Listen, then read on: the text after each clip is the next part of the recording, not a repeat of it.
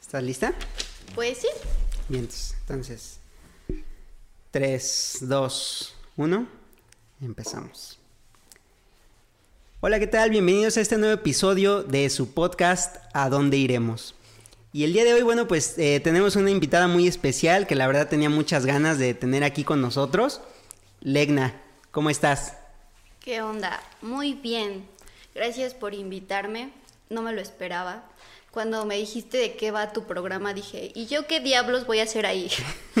no, tienes muchas cosas eh, muy interesantes que la verdad, pues bueno, fueron eh, varias, varias las cosas que me hicieron, pues, eh, que fueras una de las primeras invitadas a este podcast, porque Uh. este es apenas el, el segundo episodio. Y pues bueno, muchas gracias por haber invitado la, por haber aceptado la invitación. ya tiene mucho que no nos veíamos.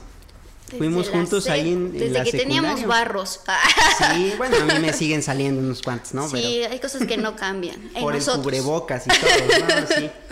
Pero bueno, pues recuerdo que en la secundaria igual hubo un tiempo que nos llevamos mucho. Yo recuerdo con mucho cariño todas esas etapas. Ah, yo también. y bueno, pues como que después hubo cierto, este, pues no sé, como que cada quien se fue con su rollo, como pasó con, con todos los demás compañeros de la secundaria. Pero me da mucho gusto ver eh, tu trayectoria. Me metí ahí a ver, este, pues de stalker en, en tus redes sociales. Y vi que, bueno, pues actualmente tienes una trayectoria, eh, una vida artística.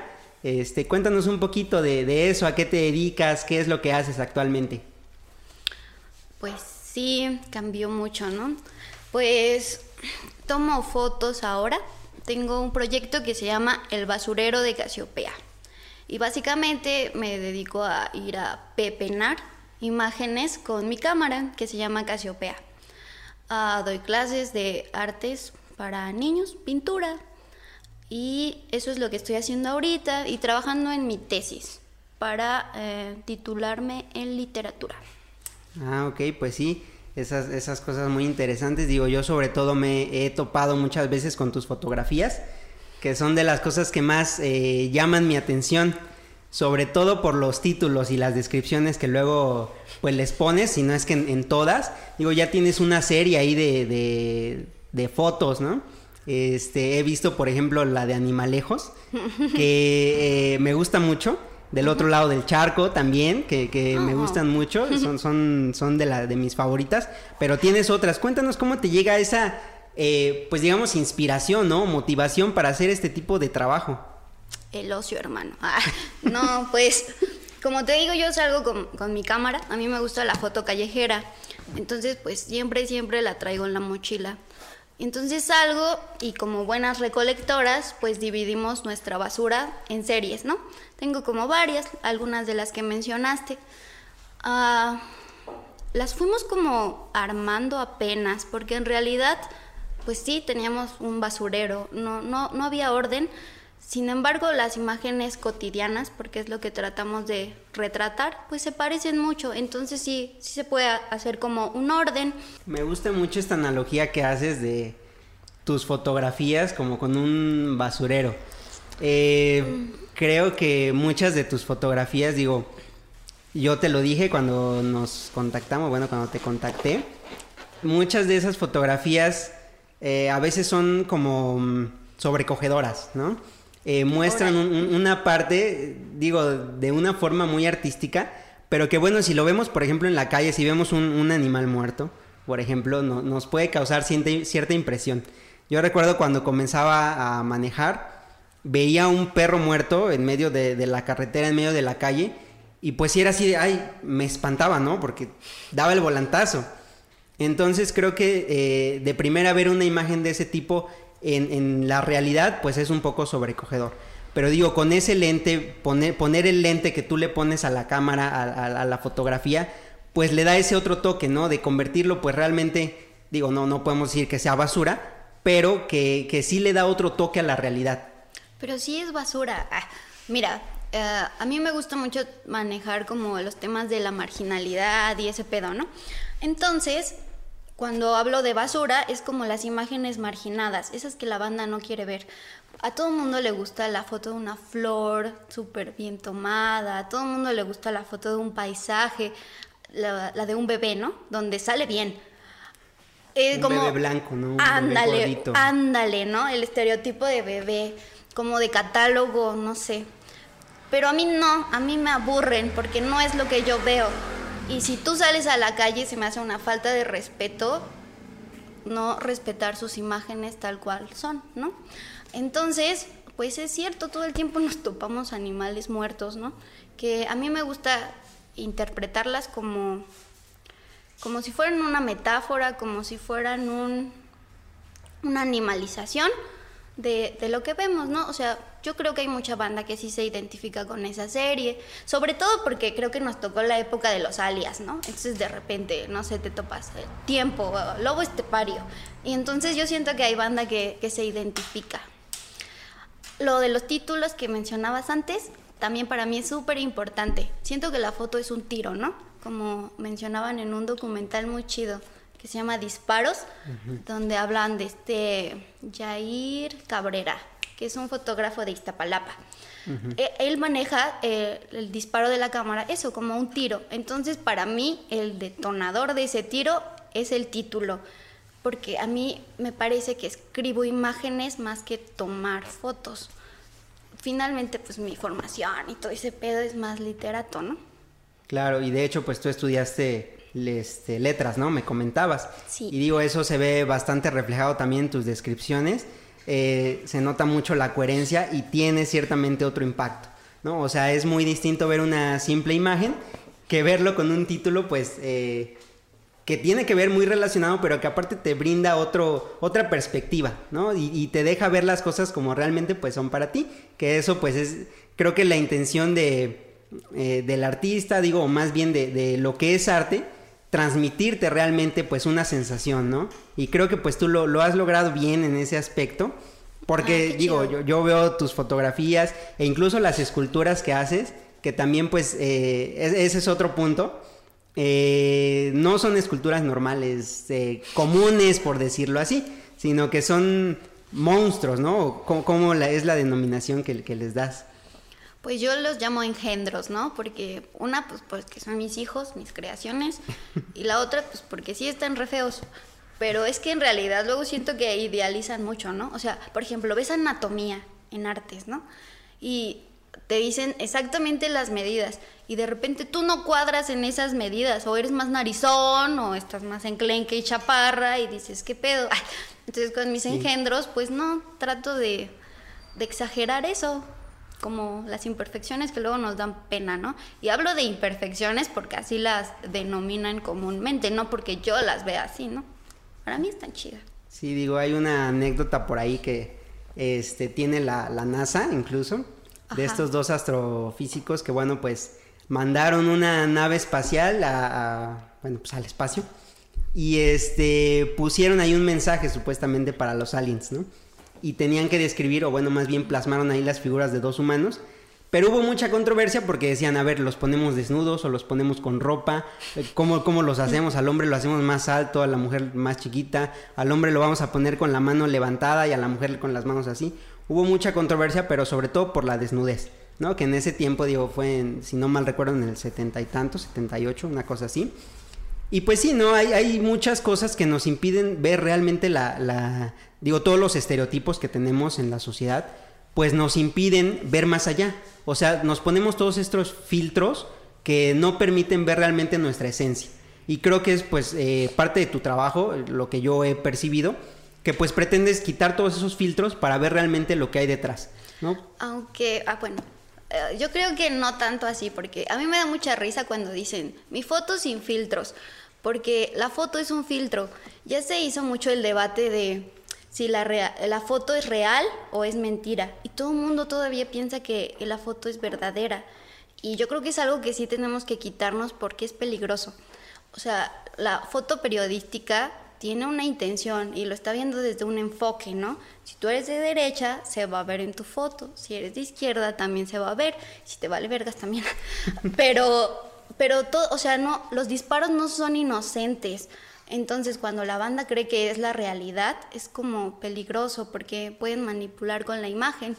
Hay un eh, teórico que a mí me gusta así un chingo, que se llama este, Didi Uberman, es francés, Y él habla mucho de esto, de aprender a leer imágenes, de, de una imagen siempre es intencional por algo. Entonces ya en mis fotos, pues finalmente ya están como con el filtro de la estética, ¿no? De que se vean bien, ya no son tan reales en realidad. Sin embargo, es el enfoque que yo propongo, ¿no? Una visión de, de cómo yo observo aquellas imágenes que pues a la banda no le gusta ver. Claro, digo, en determinado momento pues todos tenemos nuestras creencias y nuestro propio contexto y digo, podemos llevarlo también a un ámbito pues de, de que, creo que ha sido de los más marcados del privilegio, ¿no? O sea, opinar desde, desde tu privilegio pues eh, obviamente tu perspectiva va a ser una completamente distinta del que ha crecido pues en otro lado.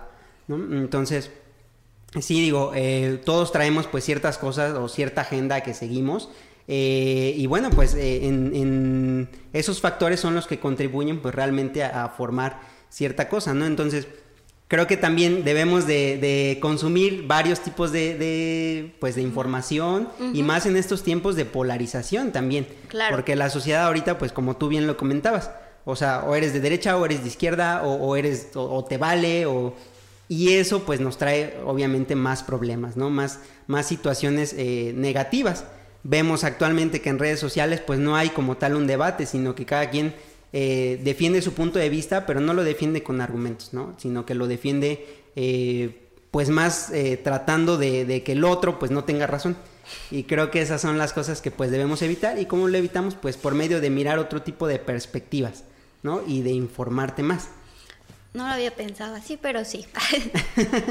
sí, pero bueno, pues este ¿Cómo fue, hablando ahorita de tu contexto, cómo creciste tú, cómo fue tu infancia, cómo fue que, que fuiste formando esa perspectiva?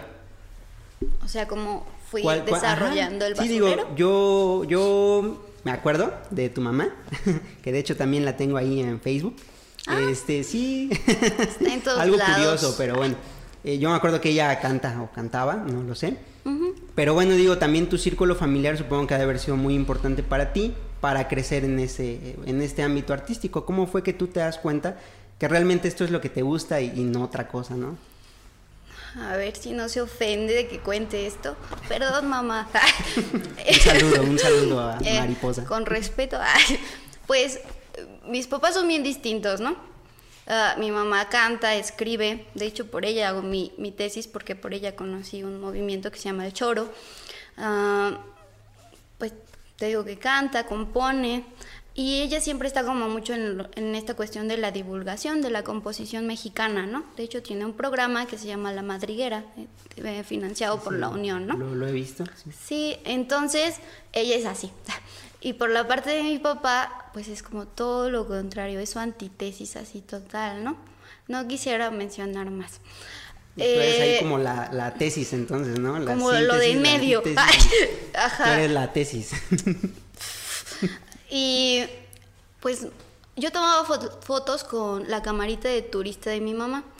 Y ella en sus choros tiene unos eróticos. Entonces me decía, quiero que me tomes unas fotos mmm, subiendo las escaleras, pero entonces se me tienen que ver los chones y el cielo. Entonces, pues así empecé, tomándole nudes tenías, a mi madre.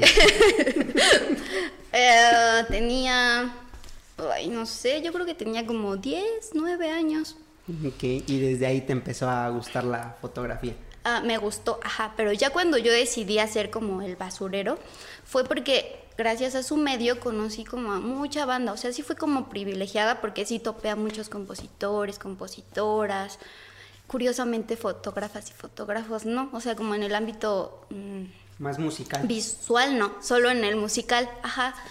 Y pues sí, es que te, te, enseñan como, como todo el tiempo estar escuchando como los debates de cómo debe ir una, una canción, sobre el discurso, todo eso, pues algo se te tiene que pegar, ¿no? Entonces, pues según yo escribía cuentos en ese tiempo. Y alguna vez que llegué a salir de mi lugar idílico, yo vivía por Montecasino, que es bosque, ¿no? Encontré la cabeza cercenada de un gato junto a un durazno mitad podrido y yo dije, yo mames, yo quiero tomarle foto, ¿no? Y ya fui por mi cámara de turista, le tomé foto y pues de ahí detonó todo, ¿no? Porque me di cuenta que puedes escribir fotografías, que no nada más se trata de mirar, o sea, dicen algo, yo no conocía en ese entonces todavía el lenguaje de la fotografía, sin embargo, por la parte de la composición ya conocía un poco el de las letras.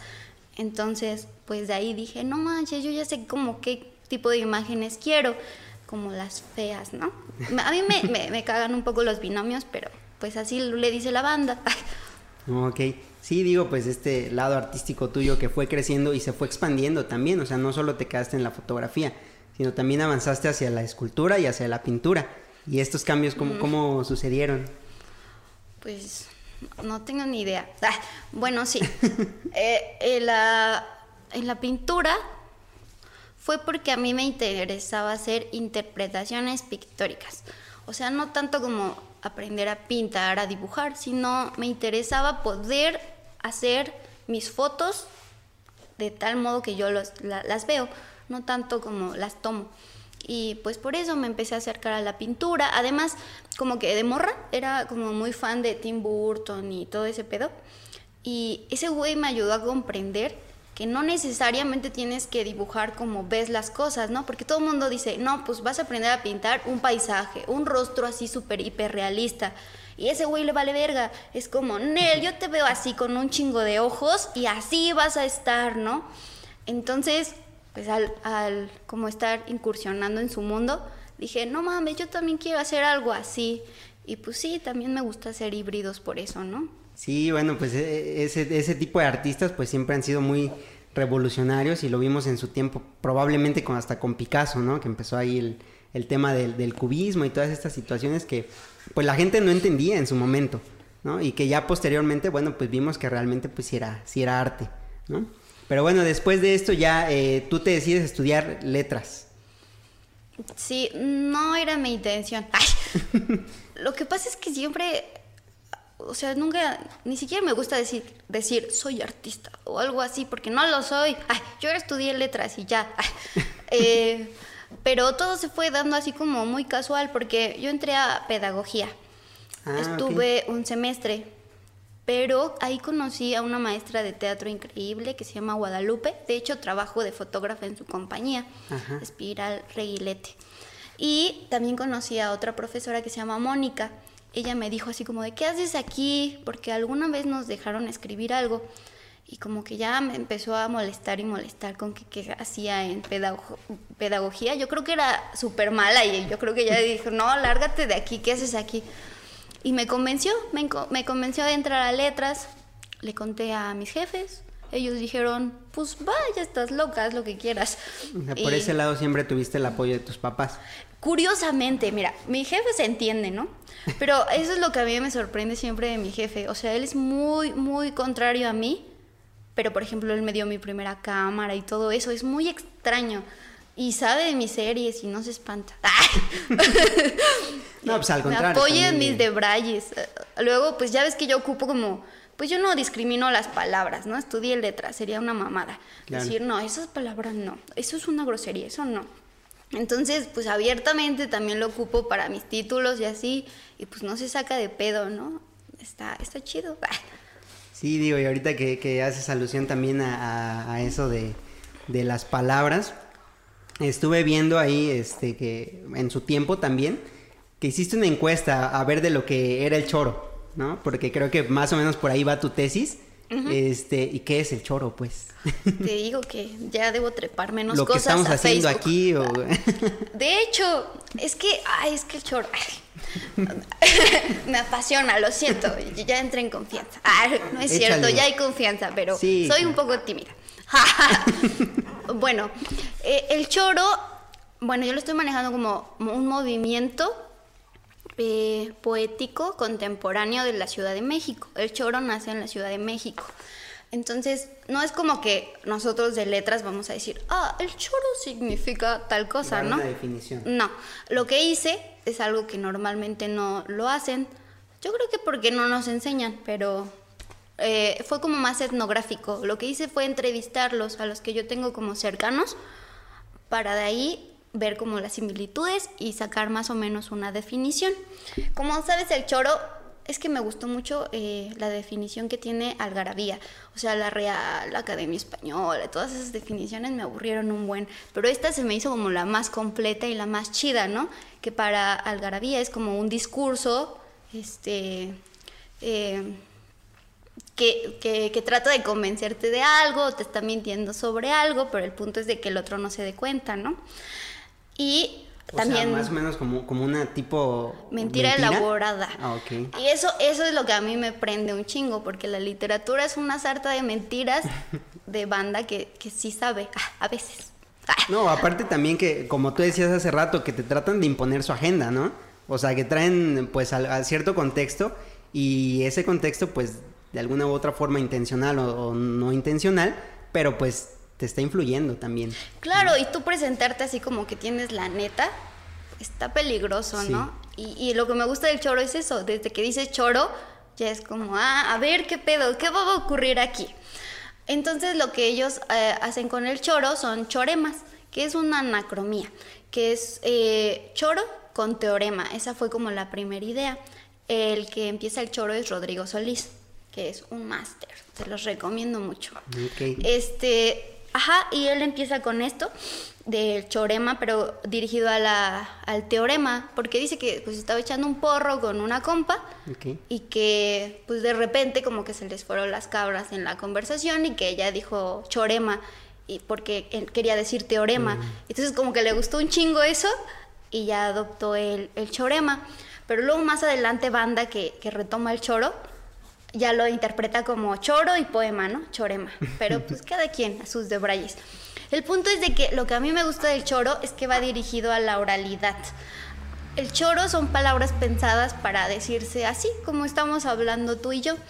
Y que además de repente lo mezclan así en la conversación. O sea, yo de repente te puedo dar un choro que ya esté como planeado y así, y luego seguir mi conversación.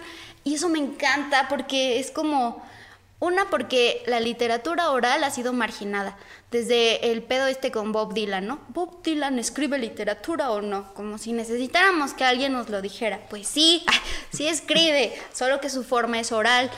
Y eso es lo que me gusta del choro, que a diferencia, por ejemplo, no sé si topas como el speaking word y el slam poético y eso, el choro, el choro, eso son como también formas de poesía oral, ¿no? Pero el choro tiene un discurso, ¿no?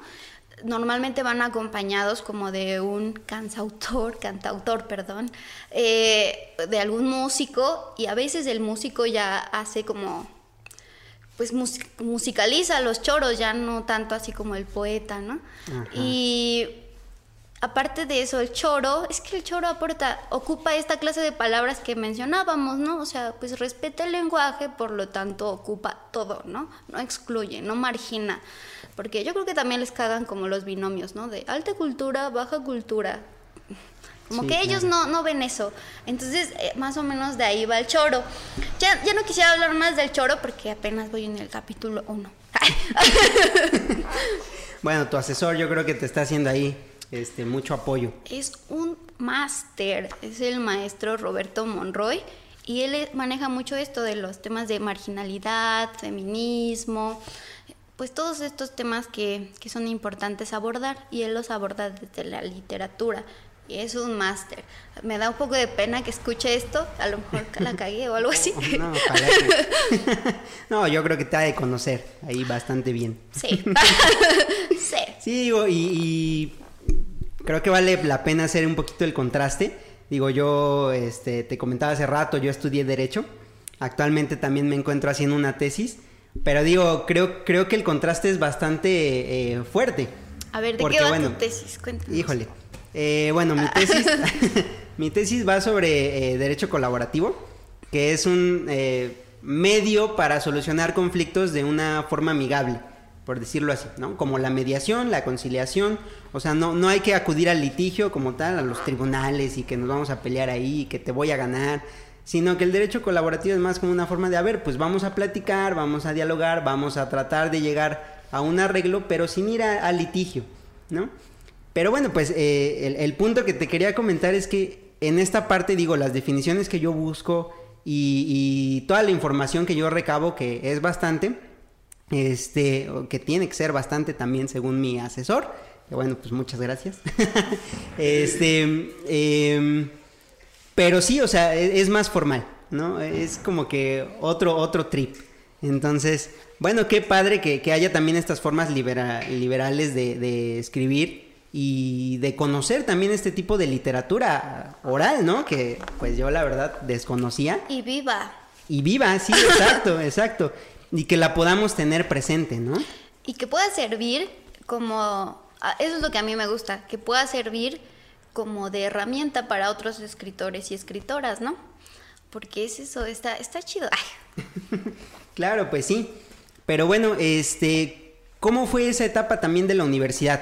Eh, digo, creo que también, eh, ahorita que hablamos de los estereotipos y de otras cosas, todos tenemos estigmas, ¿no? El, estereotipos, digo, por ejemplo, en mi caso, bueno... a ver, ¿tú cómo ves a los de humanidades? a ver, ya, ya, ya, ya, sin disfraces. Pues es que yo, yo entro ahí como que me llega un olor ahí medio raro que, que nunca había sentido en mi vida y pues bueno, no sé de qué sea. Pero a ver, ¿cómo nos ves? A ver, ya, cuéntame y yo te cuento mi Ok, bueno.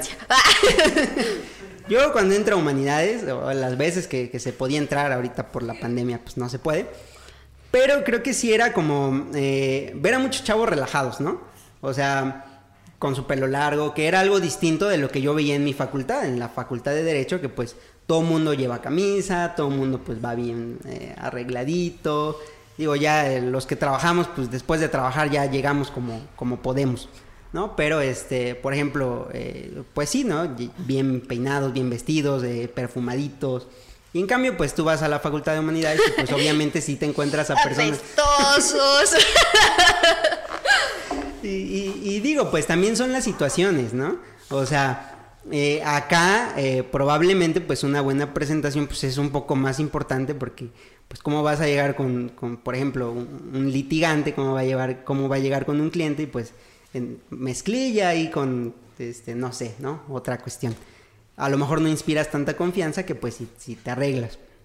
Y no digo que ustedes no se arreglen, porque pues sí. Pero te sorprendería, en mi facultad se pueden poner gel acá. es decir, o sea, a mí me ha sorprendido mucho que he escuchado que, usan peyorativamente la palabra naco, naca, ¿no? Cuando dices, no mames, estás leyendo. Estás estudiando claro, letras. Es decir, que ya como eso de la vestimenta y que incluso es algo que llegó a decir el presidente, ¿no? O sea, ¿quiénes son los nacos? Pues el pueblo. Y tú dices, bueno, o sea, ¿qué tipo de presidente tenemos, no? Para empezar. Y bueno, pues, obviamente que lo digan personas que están estudiando, pues, ese tipo de carreras. Sí, es... ¡Qué oso! bueno, eso no es peyorativo.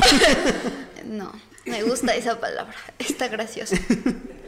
Pero sí, creo que tenemos estos estereotipos que pues muchas veces no nos permiten de igual forma, ¿no? Ver la realidad detrás de. O sea, eh, digo, tú entras a la facultad de Derecho y pues sí ves eso y dices, ay, estos güeyes son unos mamones, ¿no? estos cuates son unos corruptos o pues lo único que quieren pues es lana. Y, y puede ser que sí.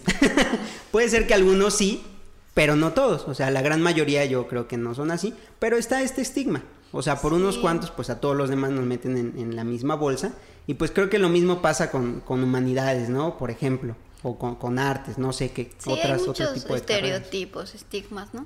A mí me gusta mucho una, una frase de este Mastuerzo, de Botellita de Jerez, que dice, es que todos son ojetes a menos que demuestren lo contrario. Y yo creo que es cierto, o sea, yo creo que así tendríamos que ir de prejuiciosos entonces y vamos a estar de prejuiciosos, ¿no? O sea, ya no tanto porque estés en humanidades o cómo te vistas o en derecho, ¿no? O sea, a ver qué dices, dependiendo de lo que digas, pues ya vemos qué pedo, ¿no? ¿Y, tú qué crees ahí respecto a eso? ¿A los de eh, derecho? Hace, poco estaba leyendo este por un libro que, que nos que, que teníamos que leer que se llama Ensayo sobre la ceguera de José Saramago. Ah, sí, claro que sí. Ahí, bueno, pues eh, me tocó hacer una reflexión, o hice una reflexión respecto a eso, pero basado en la naturaleza humana. O sea, cómo, somos realmente, ¿no? Somos malos, somos buenos. Y digo, esto va muy de la mano con las teorías de probablemente Maquiavelo y Hobbes, que decían, no, pues el ser humano es, es malo por naturaleza. Contrariamente a lo que decía Rousseau, ¿no? Decía, el hombre es, bueno por naturaleza, la sociedad que la, la corrompe. ¿Tú qué crees acerca de eso? La sociedad, hermano. Sí. Eso es lo que creo. Aunque no lo sé, es que te decía que a mí me chocan un poquito los binomios. Entonces esto como de someter bueno, malo, feo, bonito, alta cultura, baja cultura, no me gusta. Hay una, una profa que admiro mucho que, que nos daba este, semántica. Ella, des, no sé, no, no sé qué comentario le hizo un compañero, así como de, esa palabra está correcta o no está correcta, ¿no? Y ella le dijo algo así como, como que eso pues no importaba, eso era lo de menos, que para ella lo importante es comprender, ¿no? Ah, ¿Por qué surge esa palabra? ¿Por qué la decimos tanto? ¿Por qué no la dicen? Y yo creo que eh, lo he tomado como estandarte de vida, ¿sabes? Porque para mí también es eso, o sea, pues sí, yo creo que sí estamos determinados un poco por nuestro contexto y al mismo tiempo también creo que hay gente ojete, que ya es ojete, o sea, no creo que es como que te pongas de un lado u otro. Creo que las cosas siempre son más complejas, ¿no? Nunca es como como de un lado u otro, siempre hay como una gama, ¿no? Es como el negro, todo el mundo ve el negro y dice, pues solo hay un negro, pero no hay un chingo, ¿no? Entonces, siento que es lo mismo no sé. Sí, dependiendo también la situación, ¿no? En la que te encuentres. Claro, por eso se habla de feminismos, por eso, o sea, por eso se habla de todo el tiempo en plural, porque varía, los contextos varían, nuestra situación, pues todo. Sí, creo que es lo que hay que tratar también de, eliminar, digo, esa polarización, esas dicotomías de que pues, si no es negro es blanco y vamos a defender a muerte eso, aunque pues no tengamos razón, digo, en los debates, en, en, en las charlas, pues siempre debemos dejar espacio a que estemos equivocados, ¿no? Dejar esa posibilidad abierta de que probablemente pues nuestra opinión no sea la correcta, sino que sea la de, la de este, tu interlocutor o, cualquier otra. Puede ser que ni siquiera los dos estén hablando y digo, viene a la mente ahorita eh, una situación que me encontré por ahí en Facebook, precisamente de dos, de dos abogados, ¿no? Que estaban hablando de, de la marcha feminista, precisamente y, también ahora que estaba muy actual lo del aborto, uno decía, no, pues es que si estás a favor del aborto, este, no puedes ser feminista. Y el otro decía, no, es que tú nunca has hablado con una feminista. O sea, puede, se puede ser las dos cosas. Y digo, eh, es válido que las personas emitan su opinión, digo, es, un derecho, es un derecho, el, derecho de expresión, pero digo, ah, creo que hay gente que, puede conocer más de un tema y, más nosotros como, como hombres, ¿no? O sea, que, dos hombres se pongan a dialogar qué es una feminista o qué es lo que decía una feminista, eh, a mí se me hace un poco fuera de lugar, no, no sé tú qué pienses, em, pero pues sí, ¿no? Sucede, sucede. Muchas veces no conocemos cómo es una situación o cómo es un contexto, tratamos de opinar de ello sin tener las bases suficientes para hacerlo. Sí, claro. A mí debo confesar que ya me da mucha flojera escuchar a vatos hablando de qué es el feminismo, ¿no? Porque ni nosotras entendemos muy bien qué pedo, ¿no? Claro, ustedes lo viven. Ajá, está tan arraigado que lo único que sabes es que, que no estás sola ya. O sea, por ejemplo, con lo del Me Too, ¿no? Pues todos así como, no, están quemando, la quema de brujas, que no sé qué tiene que ver, y, y etc., ¿no? Pero lo único que provocaban esos testimonios es que tú dijeras, chale, pude quejarme, o sea, así como lo sentí, no estaba exagerando, no soy la única. Creó lazos de sororidad increíbles, ¿no? Entonces yo sí prefiero hablar más con chicas sobre feminismo, por eso, porque están más abiertas y porque aunque sean aliadas y odien a las feministas y no sé qué, cuando hablas con ellas siempre van a empatizar contigo en algo, pues porque son mujeres y también le están padeciendo, ¿no? Eso, por eso me gusta más. Y luego ya con los chicos, es que, pues es que luego son los mismos argumentos, como que ya, ya me desgasta, la verdad. Ya es como, pues no vas a lograr nada aquí. Si en una conversación no vas a lograr nada, pues qué chiste. Mejor doy mi clase y hablo con el morro. y ya.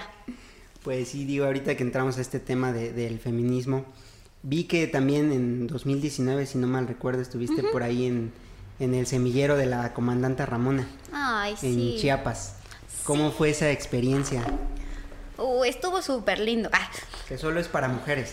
Sí, solo es para mujeres y ellas pues dan, dan un espacio para que se formen círculos para que tú puedas compartir con otras y ver qué vas a hacer desde tu trinchera, ¿no? Eh, fue, ajá, fue en el 2019 y yo fui con dos amigas, una es este, antropóloga y la otra es historiadora. Y otra que nos acompañó que es psicóloga, pero apenas está estudiando, lo cual hacía que hubieran varias perspectivas, así que fue como muy enriquecedor.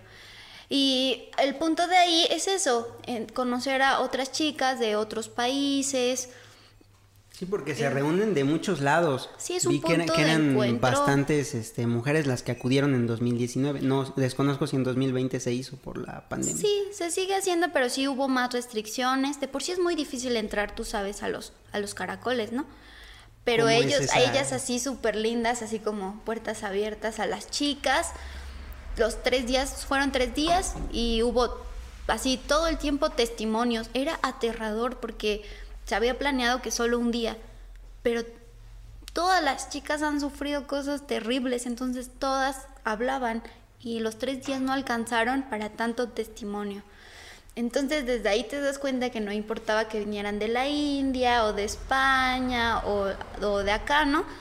Todas, todas coincidíamos en que hemos sido violentadas por este sistema patriarcal, ¿no?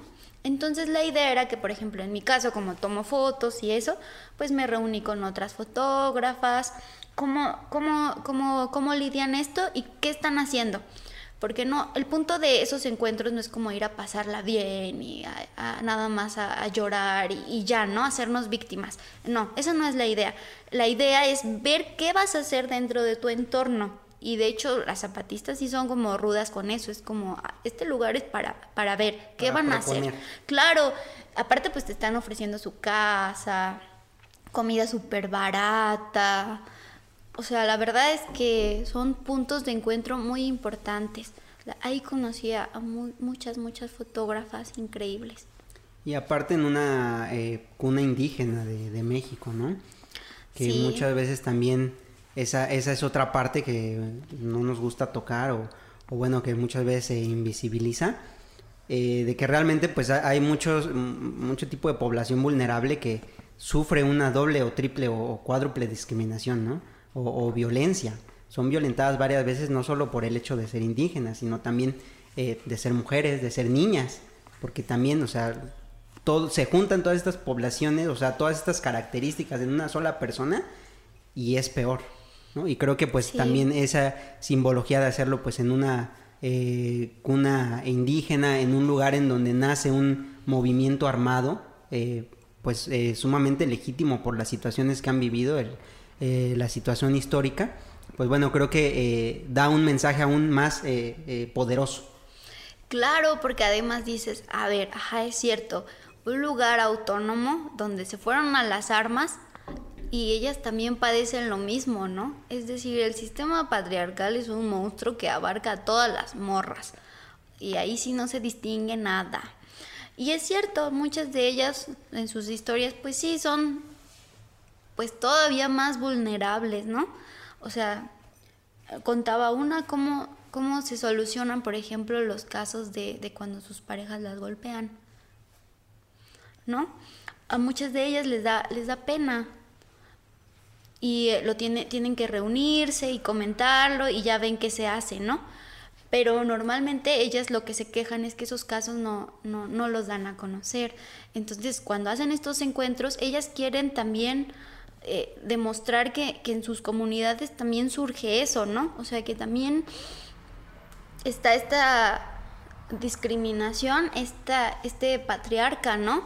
Incluso en las revoluciones, digo, la cubana, pues sabemos que eran remachines, ¿no? No, incluso pues aquí, este, digo, tenemos héroes incluso morelenses que sabemos que pues no eran un pan de Dios, ¿no? Claro, pues y no. que digo, en determinada forma tuvieron eh, pues eh, efectos positivos, pero pues a través de las armas, a través de la violencia y a través de, de ese abuso también de poder. ¿no? Entonces estas revoluciones también están manchadas por esa, por esas otras situaciones. Sí, sí, sí, sí. Ignorábamos muchos discursos importantes que creo que ahora se están tratando de desmontar, ¿no? Porque hay algo que, ay, a mí me está molestando como demasiado, que es lo que está haciendo Netflix, ¿no? Sabemos que el capitalismo siempre se apropia de las luchas, ¿no? O sea, porque durante mucho tiempo mucha banda traía la playera del Che, ¿no? O sea, les gusta, se la saben. Las la verdad. botas de Sara de ni una más o este, Claro, las botas Bad fueron Bunny como con su Yo bailo sola, ¿no? Eso, se apropian de las luchas porque saben que ahí hay varo. Y si te das cuenta, ahorita están saliendo un buen de series donde ya sale alguna feminista, ¿no? Pero a mí lo que me preocupa es que están despolitizando el movimiento. O sea, sí está chido en lo que nos pasa en la individualidad, lo que logramos, pero es una lucha colectiva. Ya no queremos que mueran más por ser mujeres, queremos aborto legal y seguro. O sea, hay como temas sociales importantes que evidentemente no te manejan en esas series, ¿no? O sea, no te dicen que, por ejemplo, Wendy, la niña del estado de 16 años, acaba de morir y que sus amigas cargaron su ataúd, ¿no? O sea, creo que están estetizando el feminismo y eso es como un poco preocupante, ¿no? Porque en nuestro contexto no funciona. Lamentablemente todavía es muy violento. Todavía creen que ayudan por lavar un plato. O sea, falta muchísimo.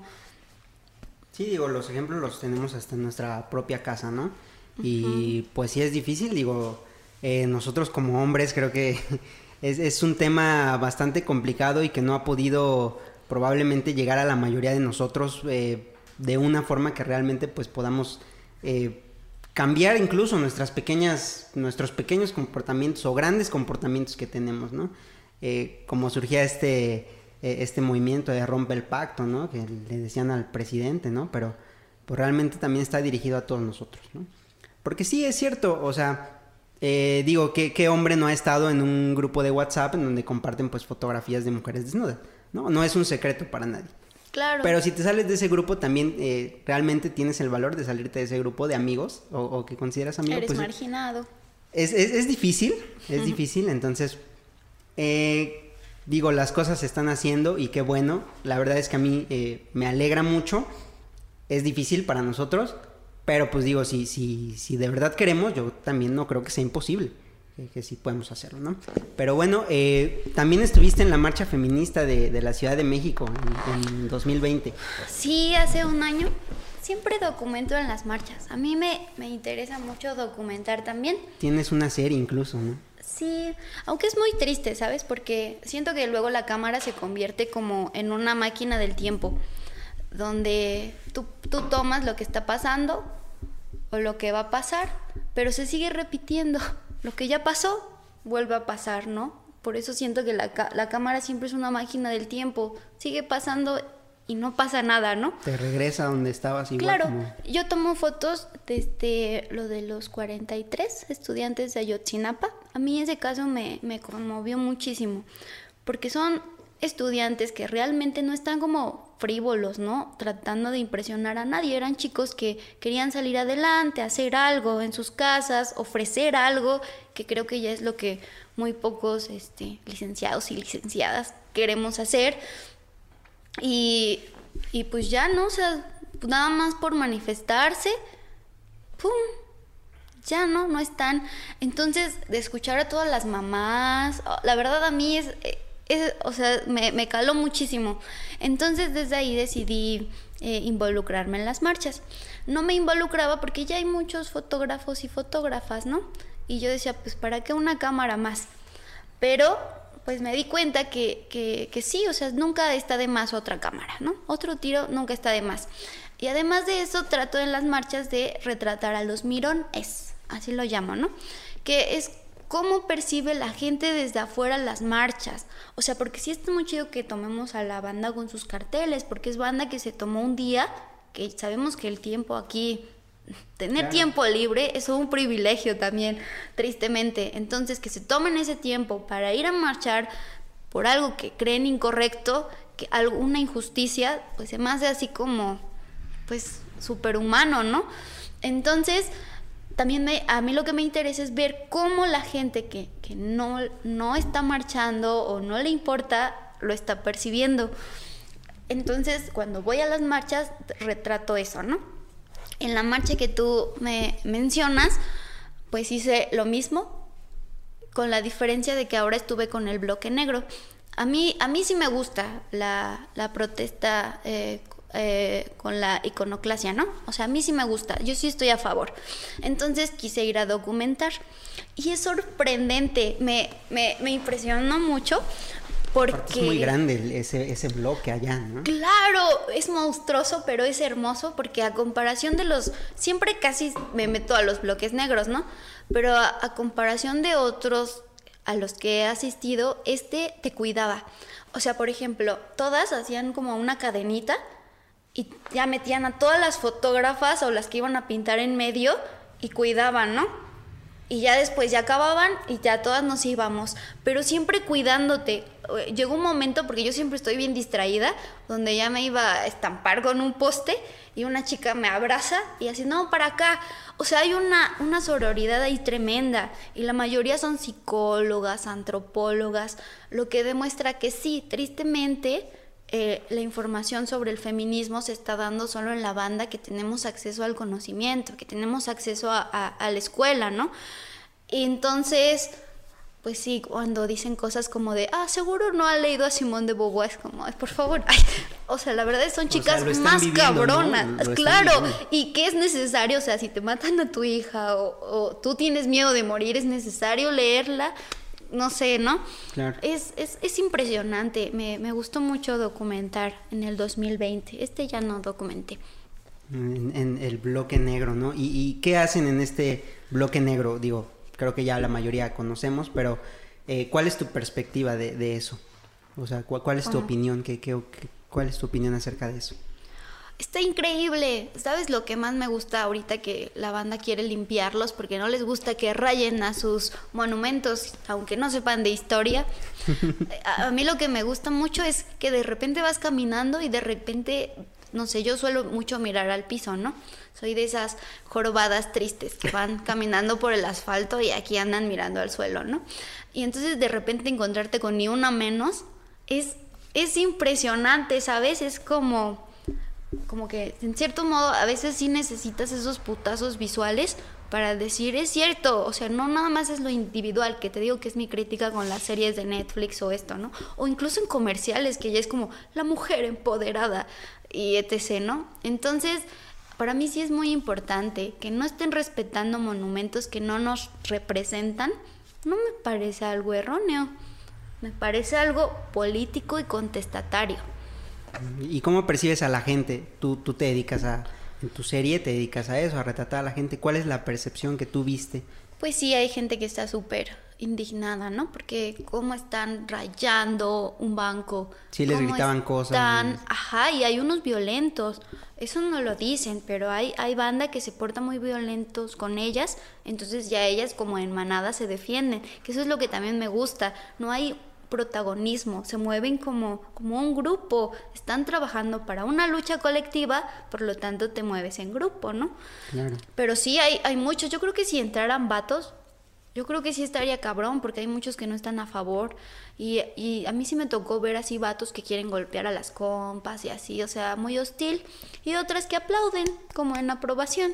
Eso es lo que percibí, por ejemplo, en Ciudad de México. Se dio mucho. Qué bueno, pues muy padre todo tu trabajo, la verdad. Este, pues ya vamos un poquito ahí concluyendo. Este, pero bueno, pues quisiera también, eh, ahorita que, tenemos este, esta ocasión de platicar, saber un poquito acerca de tu opinión de la legalización de la marihuana. Eh, traemos este tema ya, eh, se aprobó ya en la Cámara de Diputados, se mandaron algunas reservas a la Cámara de Senadores, pero pues ya es un hecho que se va a aprobar. ¿Cómo ves tú este aspecto? Pues ya por fin, ¿no? O sea, ya era agobiante. ¿Consumo marihuana? No. Lo llegué a hacer. Cuando recién pintaba, como me intimidaba demasiado el, el lienzo en blanco, pues me llegué a dar un toque, ¿no? Pero realmente como que no es mi, no es mi tripa, no es lo mío, es más el alcohol. Pero pues siempre ha, ha, estado en la creatividad, siempre ha estado inmerso, ¿no? O sea, por ejemplo, en la pintura pienso pues no sé, por ejemplo, en los posimpresionistas, ¿no? Ellos con su absenta, que era alucinógena, o Edgar Allan Poe también consumía absenta. Ay, qué buenos viajes se daban. Y aparte lo aprovechaban muy bien, ¿no? Digo que ese, ese, es otro aspecto muy importante, o sea, eh, te vas a fumar tu, tu, porro, te vas a fumar tu churro, pero pues ocúpalo también, digo, de, una manera productiva. Digo, si no quieres hacer nada también no está mal. Sí, claro, pues no vamos a meternos a hacer apología a la productividad cuando también queremos tiempo de ocio, ¿no? Pero pero sí, o sea, como que hay algunos que les funciona. En escritores, por ejemplo, pienso en la generación Beat. Ellos, pues todos consumían, todos y aprovecharon muy bien. Aunque también hay que pensar que eran generación de posguerra, ¿no? O sea, también estuvo grueso. No sé, de ellos pienso, por ejemplo, en William Burroughs, con el almuerzo desnudo, ¿no? Que es un enorme trip con los insecticidas y así, que también me parece una analogía interesante. No conocía eso.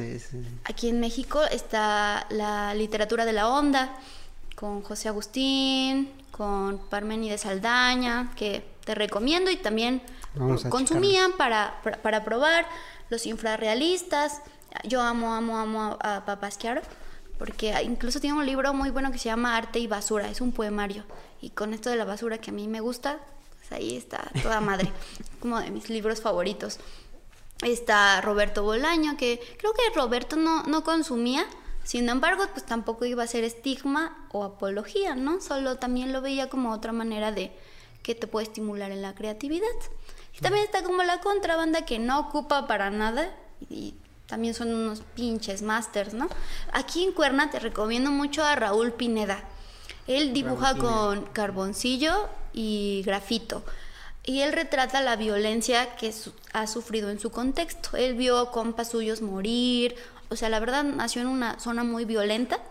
Y la verdad el arte fue como su refugio, como para no ir a eso. Yo creo que es peor tener un arma que estar fumándote un porro, ¿no? Claro. Entonces él hace unas cosas brillantes, te lo recomiendo mucho. Y es más chiquito que nosotros. no, pues gente muy talentosa también. Sí, es un máster, yo soy muy fan. Y ahorita también, eh, ¿cómo es tu proceso creativo? Digo, ya nos dijiste que no, no te estimulas. Eh, ¿Cómo es, ¿Cómo es ese proceso de creación, tanto de pinturas como de, de esculturas? ¿En qué te inspiras? O sea, obviamente en la realidad creo que, ese es el, más o menos el mensaje, pero ¿cómo es ese proceso de creación? O sea, como los tres procesos son distintos, porque son lenguajes distintos, la foto, la pintura y la escultura. Te digo que eh, a mí en la foto me gusta más como, como a través de la, de la escritura. Entonces, pues por ejemplo, ¿no? Voy allí en la calle y es como si estuvieras leyendo la calle, ¿no? En todos lados hay frases, en todos lados puedes escribir, como si estuvieran narrando, ¿sabes? por lo general me gusta siempre vagar sola. Entonces, llega un momento donde hay una buena frase y es como, uh, a huevo, ahí está la foto, ya, ¿no? Porque aparte, pues cuando trabajas con foto, trabajas con instantes. O sea, todo, todo, nadie va a detenerse para que tú tomes tu foto, ¿no? Aquí el chingada madre le importa. O sea, pues nada se va a detener. Entonces tú tienes que estar como al tiro. En la pintura las pienso mucho y las trabajo mucho. Ahora más. De hecho, yo considero que solo llevo dos porque siento que los demás eran ejercicios para ver hacia dónde quería dirigirme. Y ahí como, pues, puedes editar, puedes, o sea, puedes tomarte tu tiempo, ¿no? Para, para decir algo. Entonces, sí, es más largo. No, no me apresuro, la verdad. Claro. Pues muy, muy interesante, la verdad. Y pues ya, este, un poquito cuéntanos qué viene para ti, o sea, cuáles son tus, tus metas a corto, a mediano plazo. Abriste tu tienda, tu tienda virtual. Ah, eh, que haces tus propios diseños ahí, los pintas sobre la misma ropa. Sí, eh, de hecho eso está entre los planes, ¿no? Se llama cover visual. Y ya ves que un cover es como interpretar la canción de alguien más. Claro. Como apropiártela, ¿no? Y con tu voz hacer tu interpretación. Entonces, para mí lo visual pues puede funcionar igual. De hecho, lo hicieron mucho en el pop art y ese pedo, ¿no? está bien, está bien. Y, ajá, el punto es ese, hacer covers, pero pues mezclando. Eh, la tienda no solo es mía, la trabajaré con una amiga que se llama Londra, ella es antropóloga y yo soy literata, entonces de eso va a ir. Y vamos a intervenir, o sea, todo lo que se deje pintar lo vamos a pintar sin pedos. Perfecto, pues ahí entonces déjanos tus redes sociales para que te podamos localizar y esta tienda también en, Facebook, ¿está en otras eh, plataformas también? No, todavía no la movemos, ahorita nada más está en Instagram, en Facebook y ya. Ok, tus redes sociales para que te, sigamos todos. Ah, pues yo estoy en las redes como Lecna de Waits. En Instagram eh, tengo el basurero de Casiopea, también en Facebook. Y cover visual, pues también en Facebook y, e Instagram. Ahí andamos. Perfecto. Pues bueno, eh, muchas gracias por estar aquí. La verdad fue un placer eh, platicar contigo de estos temas ya después de tantísimo tiempo. Pero muy interesante, muy interesante la plática. Esperemos volver a encontrarnos por ahí en algún lugar y tomar algo, ¿no? Por lo menos. Sí, aquí nada más te invitamos agua. Sí, hace calor. Ah, pues muchas gracias por invitarme. Tu equipo es increíble. Los tres, muchas gracias cuatro me han caído demasiado bien. Tu compañera también es la onda. Este, pues sí, gracias por invitarme, por tomarme en serio. Ah, no, pues, y pues ya. Pues muchas gracias a todos por escuchar. Eh, si les gustó el video, pues bueno, dejen su like, compartan. Nos estamos viendo en el próximo episodio de su podcast, ¿A dónde iremos? Uh.